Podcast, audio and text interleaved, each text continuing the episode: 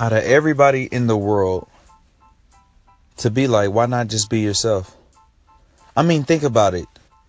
God gave you a specific a life with a specific name, with a specific family, and specific trials for a reason. I mean, he didn't just let the sperm meet the egg for no reason. I mean, this this may have happened in a, on a some people call it an accident or something that wasn't planned. Everything is planned to a greater power. I want you to know right now if you're if you were here through a rape case or different different trial cases where your parents broke up, I'm I'm just got to be real with you, cutthroat with it.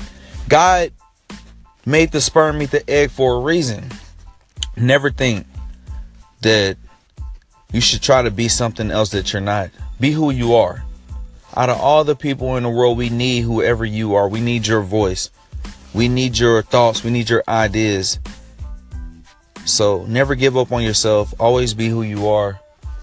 And just embrace yourself. Love yourself. No matter what skin color or how big or small or thin or hairy or not, or you know just just it doesn't matter. Just love yourself.